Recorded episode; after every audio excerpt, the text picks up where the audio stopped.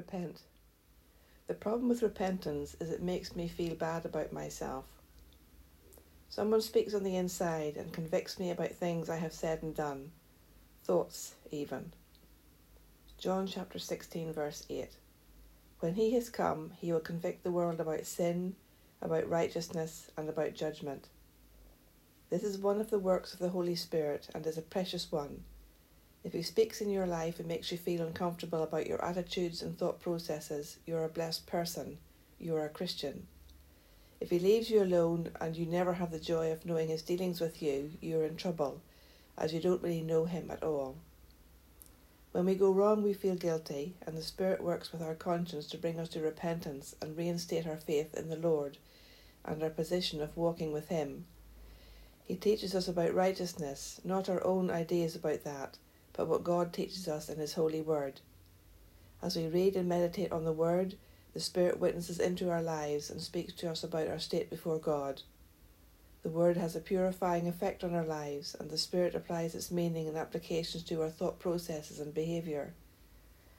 There is accounting, and we will all give account for the deeds done in the body.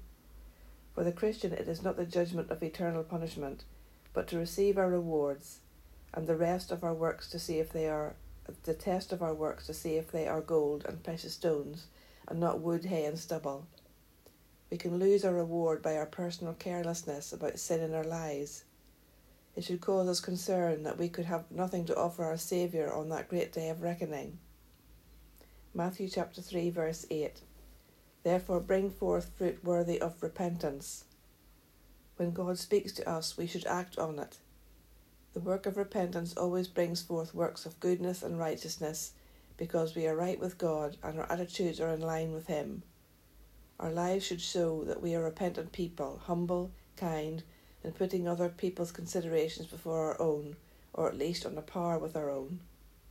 We bend our knees before the Lord of heaven and earth, and repent of the sins of the day and start fresh again to walk with Him. Keep short accounts with that, and it will mean deep fellowship with God and with Jesus, who has paid for the forgiveness for us. We should never forget what we owe and the cost of what we possess in Christ.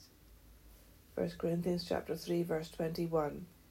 Therefore let no one boast in men, for all things are yours. We possess the forgiveness already, but we can never lose our salvation. But we easily lose the fellowship with the Father because our tendency to go to do the wrong thing. We are encouraged to know that it is ours already, and we can enter into its reality each day as we walk with the Lord.